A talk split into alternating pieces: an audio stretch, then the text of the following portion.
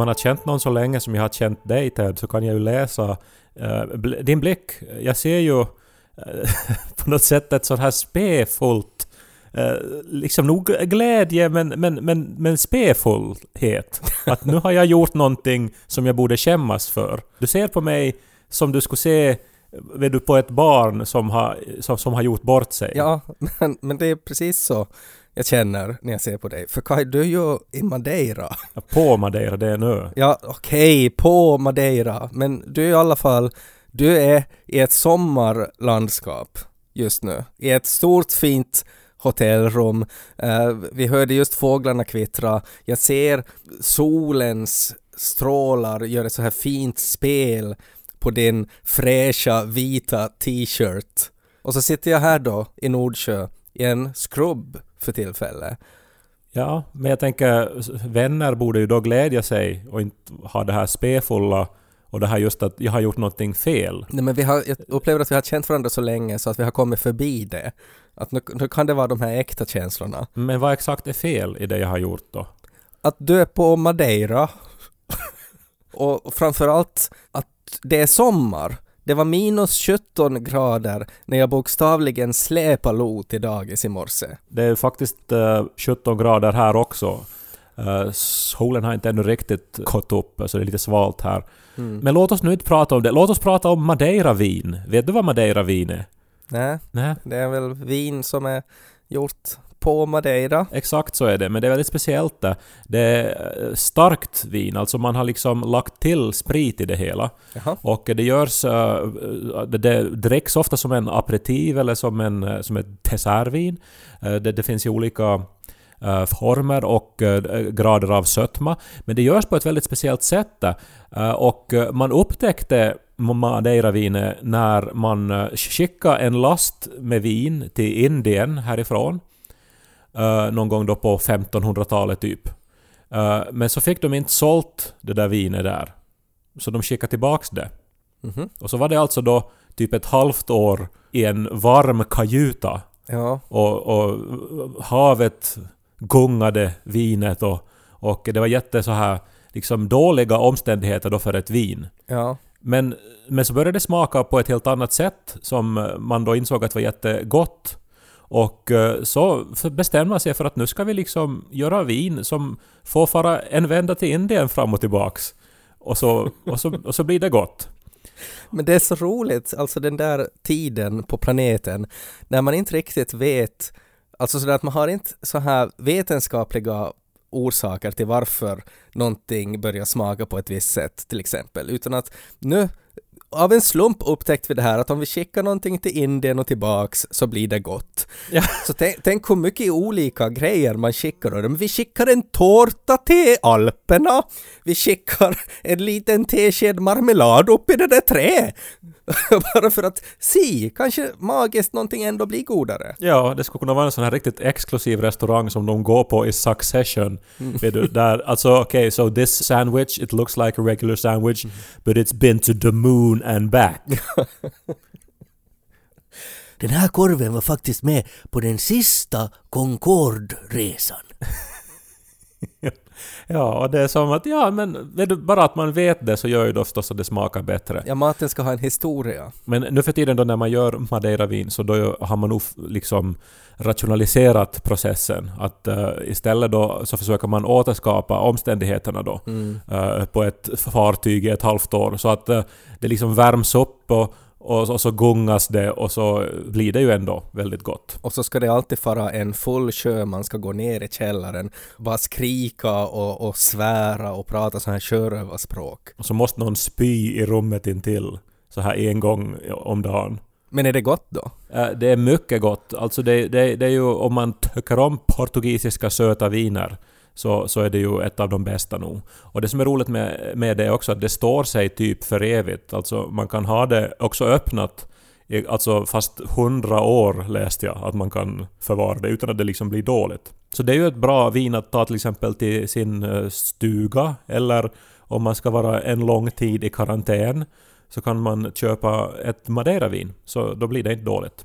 Men alltså, Ted och Kai-podden idag inspelat från Nordsjö och Madeira. Här var en gång en Essebo och en Pormobo som till Åbo for till börja Radio Pleppo i lag som har valt i en podd idag. Hej! Snart kommer Ted och Kai, vi lyser med samma vi jagar haj. Hörlurar i telefon så pop nu denna popcorn. När man åker iväg eh, från vardagen, från vintern Eh, till ett sånt här ställe för att då vara ledig eller som då för min del för att jobba och vara avskild.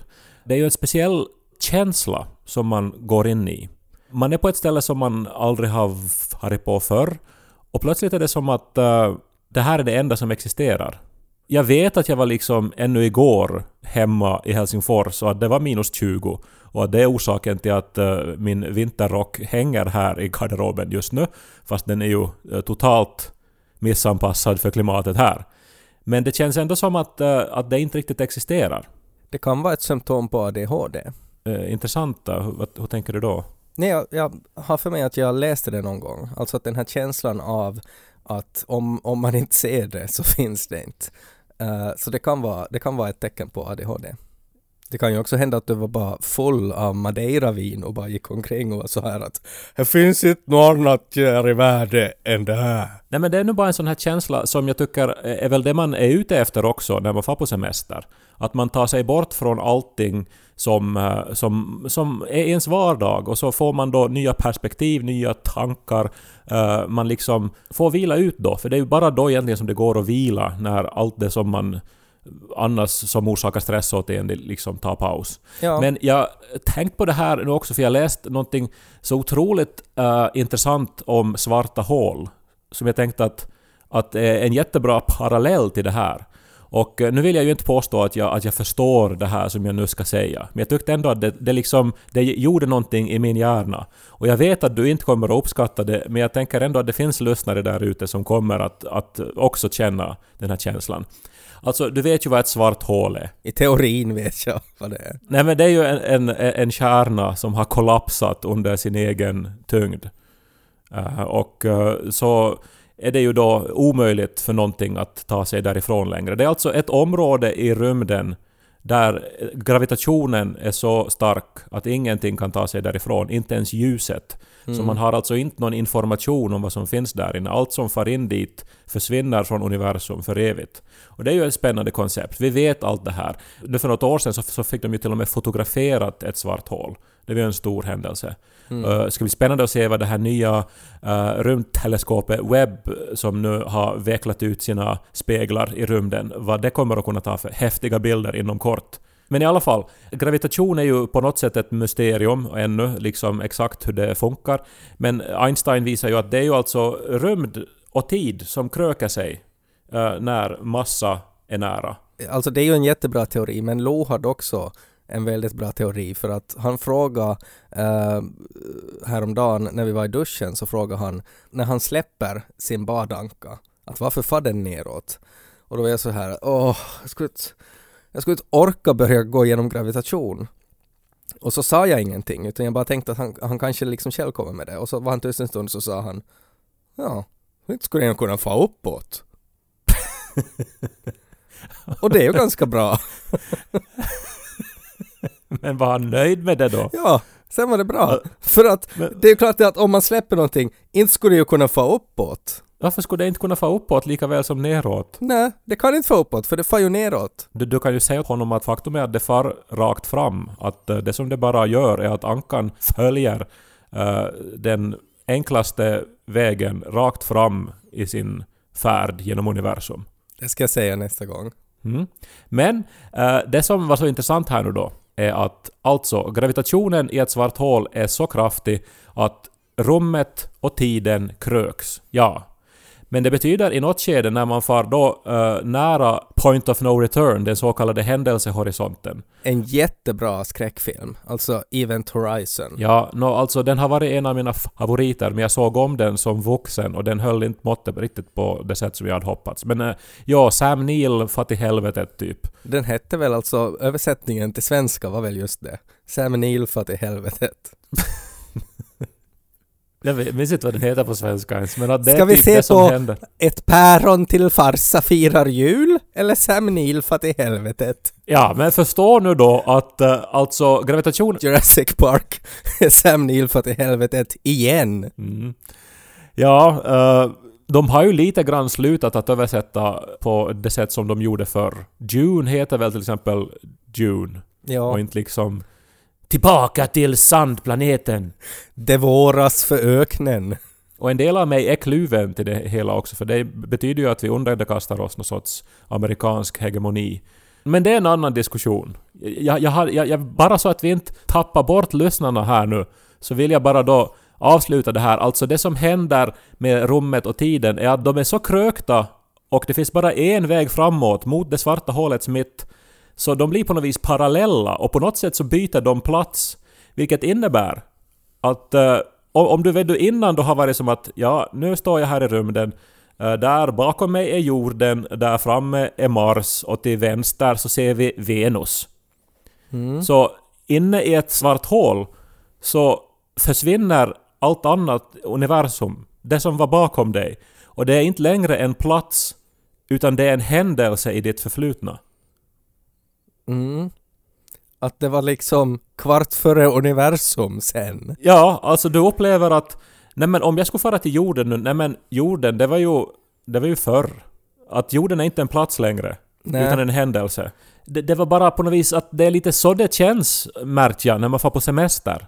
Att det är som att allt det där som var, så, alltså Finland, Helsingfors, allt det där är som, det finns inte. Det är som någonting som, som, som hände då. Men att eh, nu är det här, det här stället är allt som finns. Det har ju lite sån här vibbar också av att what happens in Vegas stays in Vegas. Som att nu finns det inga konsekvenser, det finns inga skyldigheter, allt är tillåtet. Fram med Madeira-vinet liksom. Ja, men det blir ju ofta till det. Och klart att liksom när det nu finns världens godaste dessertvin och det är nästan gratis, så klart att man dricker det då också och börjar tänka på svarta hål. Men är det ändå så det här att det på något vis ger en en ny bild av vad dimensioner är? Att för att eh, när det sägs liksom att tiden är den fjärde dimensionen, ja man har lärt sig det i skolan och man, som har, man, man förstår ju att det finns något som heter tid. Eh, och, men att, att det är ändå så svårt att jämföra det liksom med, med de andra dimensionerna. eh, Som ju är riktningar som man kan färdas i. För att tiden så tar ju en bara liksom framåt, eller vad det nu är för riktning. Så här. Men att uh, tänka att tiden skulle som och rummet plötsligt skulle bytas ut. Jag tycker bara det är en, en fascinerande tanke. Och att det finns då helt bevisligen sådana regioner i rymden. Jag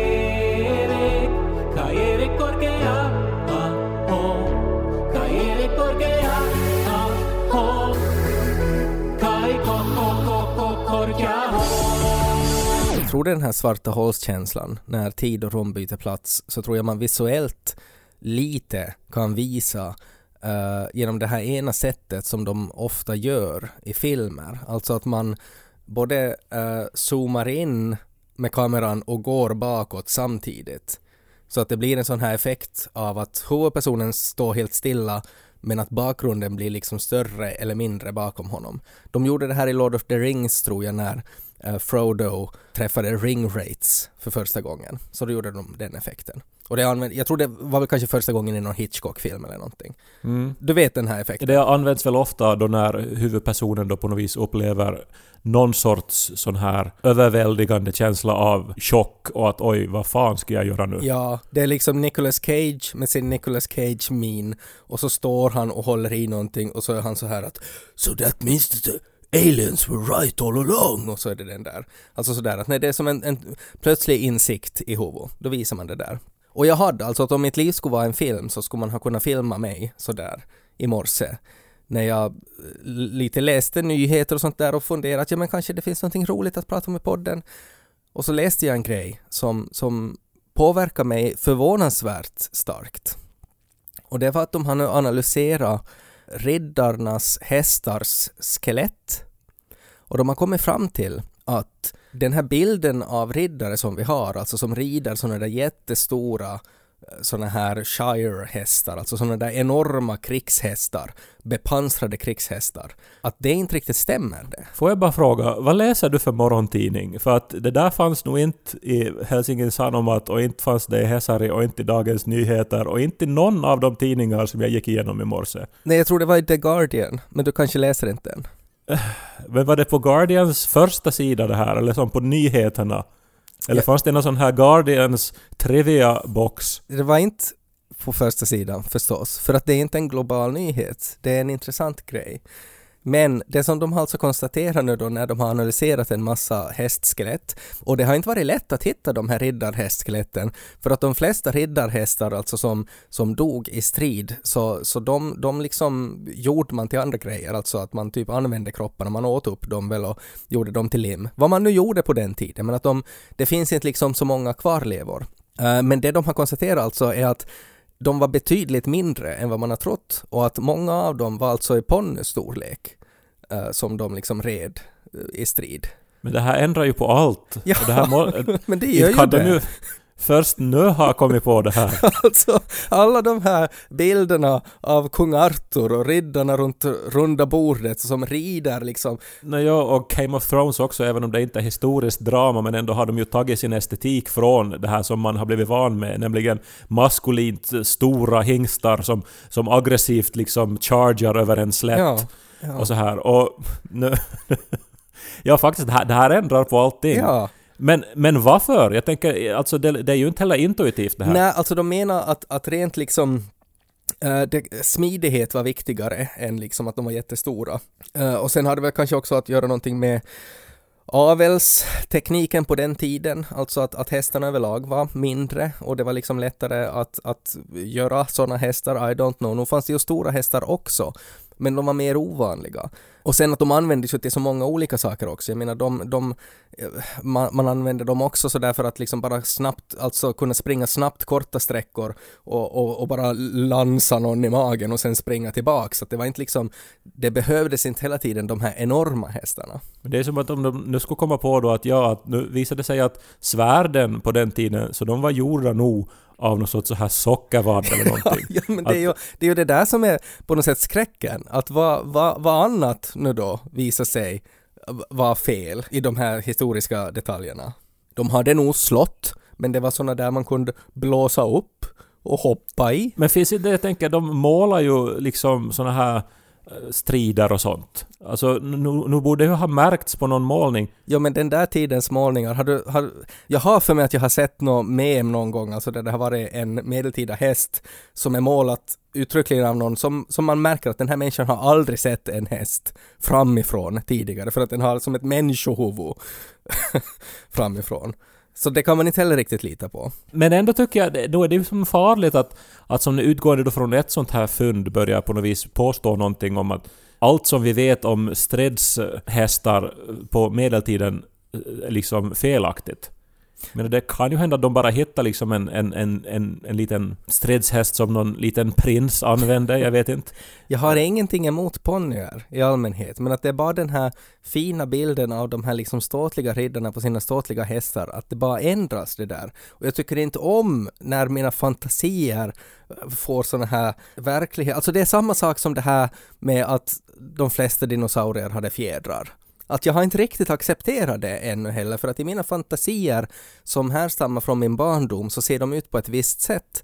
Och jag tycker inte om när vetenskapen fuckar upp mina barndomsfantasier på det här sättet. Det där var ju vaccinmotstånd och allt sånt liksom 101 det där, alltså det som du just beskrev. Att att det, det är ju nog en, en farlig väg att gå om man ska hålla fast prompt vid det man har lärt sig någon gång för, för 30 år sedan. Men det där, det skulle vara intressant alltså. Jag tror inte att vaccinmotståndarna har använt sig av den där logiken ännu. Alltså att på de här plakaten vid demonstrationerna så skulle det också finnas några plakat där det står att och dinosaurierna hade inte fjädrar! För då skulle det kunna, då skulle liksom sådana människor som jag kunna på något sätt ömma lite mera för de här demonstrationerna. Riddarna hade stora hästar!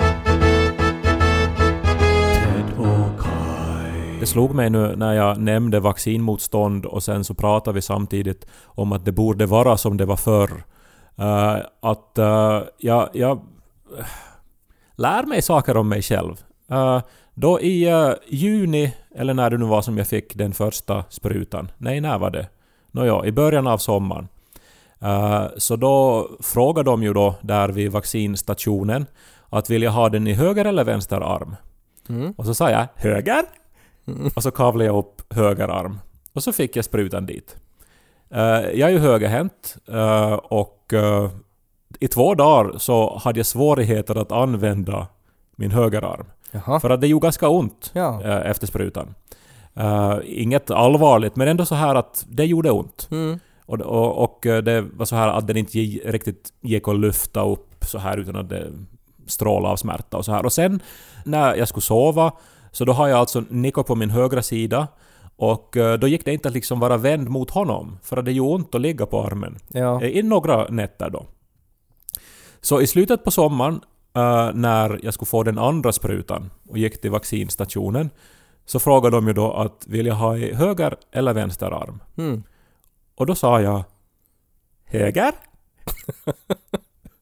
Varför det? Och sen så gjorde det ont i armen igen och jag kunde inte sova bredvid Niko Mm. och inte riktigt använda armen. Nej. Uh, no, eh, alltså, jag antar ju att jag hade på något vis glömt kanske att det gjorde så här ont, för man glömmer ju så liksom, vet du, såna eh, olägenheter som går över. Mm. Eh, Men nu då i fredags så skulle jag få min tredje spruta. Och jag gick till vaccinstationen och fick samma fråga och sa höger. och det, det, jo, det, det var samma sak. Jag, jag kunde inte liksom sova bredvid Niko, jag kunde inte eh, använda armen. Och, eh, och det gjorde ont. Och, och, alltså, jag lärde mig bara liksom att, att, att, eh, att det här är tydligen jag. Alltså något sånt här... Eh, alltså för något sorts magiskt tänkande tror jag det handlar om nästan där. Att eh, jag har ju fått nu två sprutor i höger arm, jag kan inte ta i den vänstra. Eller att eh, det kanske har mindre effekt vaccinet om jag får det i, i liksom en annan arm än vad de Mm. andra sprutorna har farit i. Eller så på något sätt en sån här ovilja till förändring, att den får nu kosta lite smärta. Jag, jag, alltså jag kan inte förklara det här logiskt, för att det är ologiskt. Men att det kanske är det jag lärde mig, att jag är ologisk och att, eh, att det är någonting djupt i, i min själ. Alltså en sån här, någonting som är oförklarligt och ohanterligt. Jo, det är farligt det där. Alltså det handlar ju på något sätt om det här att, att hur man brukar göra. Man brukar ta vaccinet i högerarmen. Uh, ehm, och det finns ju alltid den där risken, alltså att om, om den där känslan blir för stark, så då är det ju jättesvårt att vara med om nya upplevelser. När man får till restaurangen så brukar man ta biff. Man brukar köra den här vägen när man kör till ett visst ställe. Du, du har helt rätt. Alltså, jag tror det är precis samma mekanism som fick mig att ta sprutan tre gånger i höger arm. Fast jag enligt någon sorts logik om att jag är högerhänt borde ha tagit den i vänster arm. Och det handlar väl om någon sorts evolutionär grej det där också. Alltså att, att du har större chans att överleva om du, eftersom du hittills har överlevt, så att om du gör på samma sätt som du alltid har gjort, så är det ju osannolikt att du dör. För att om du går samma väg där du bevisligen vet att det inte finns sabeltandade tigrar, så är det ju osannolikt att det nu plötsligt skulle komma en. Vilken arm tog du sprutan i? Jag tog först i högern, nej först i vänstern och sen tror jag jag tog i högern andra gången. Och jag har inte fått min tredje ännu. Men vad var det för logik då? De frågar... Du är också högerhänt? Nej, de, ja, de frågar först att om, om jag är höger eller vänsterhänt och så sa jag högerhänt och så gav hon i vänstra. Och sen andra gången så frågade hon vilken arm fick du i senast? Och så sa jag jag fick den i vänstra och då satt hon i högra. Så menar du nu då att jag... Liksom att halva min kropp är ovaccinerad eller någonting nu då? Det där sa de inte till mig. Nu kommer det den här inzoomningen på dig. Nej, men alltså det sa de inte till mig. Det har jag aldrig hört. Det borde väl inte spela någon roll? Nu är det väl samma blodomlopp? kanske du var så stressad, kanske de ställde just de frågorna men att du bara inte lyssnade och bara sa höger på, som svar till allt.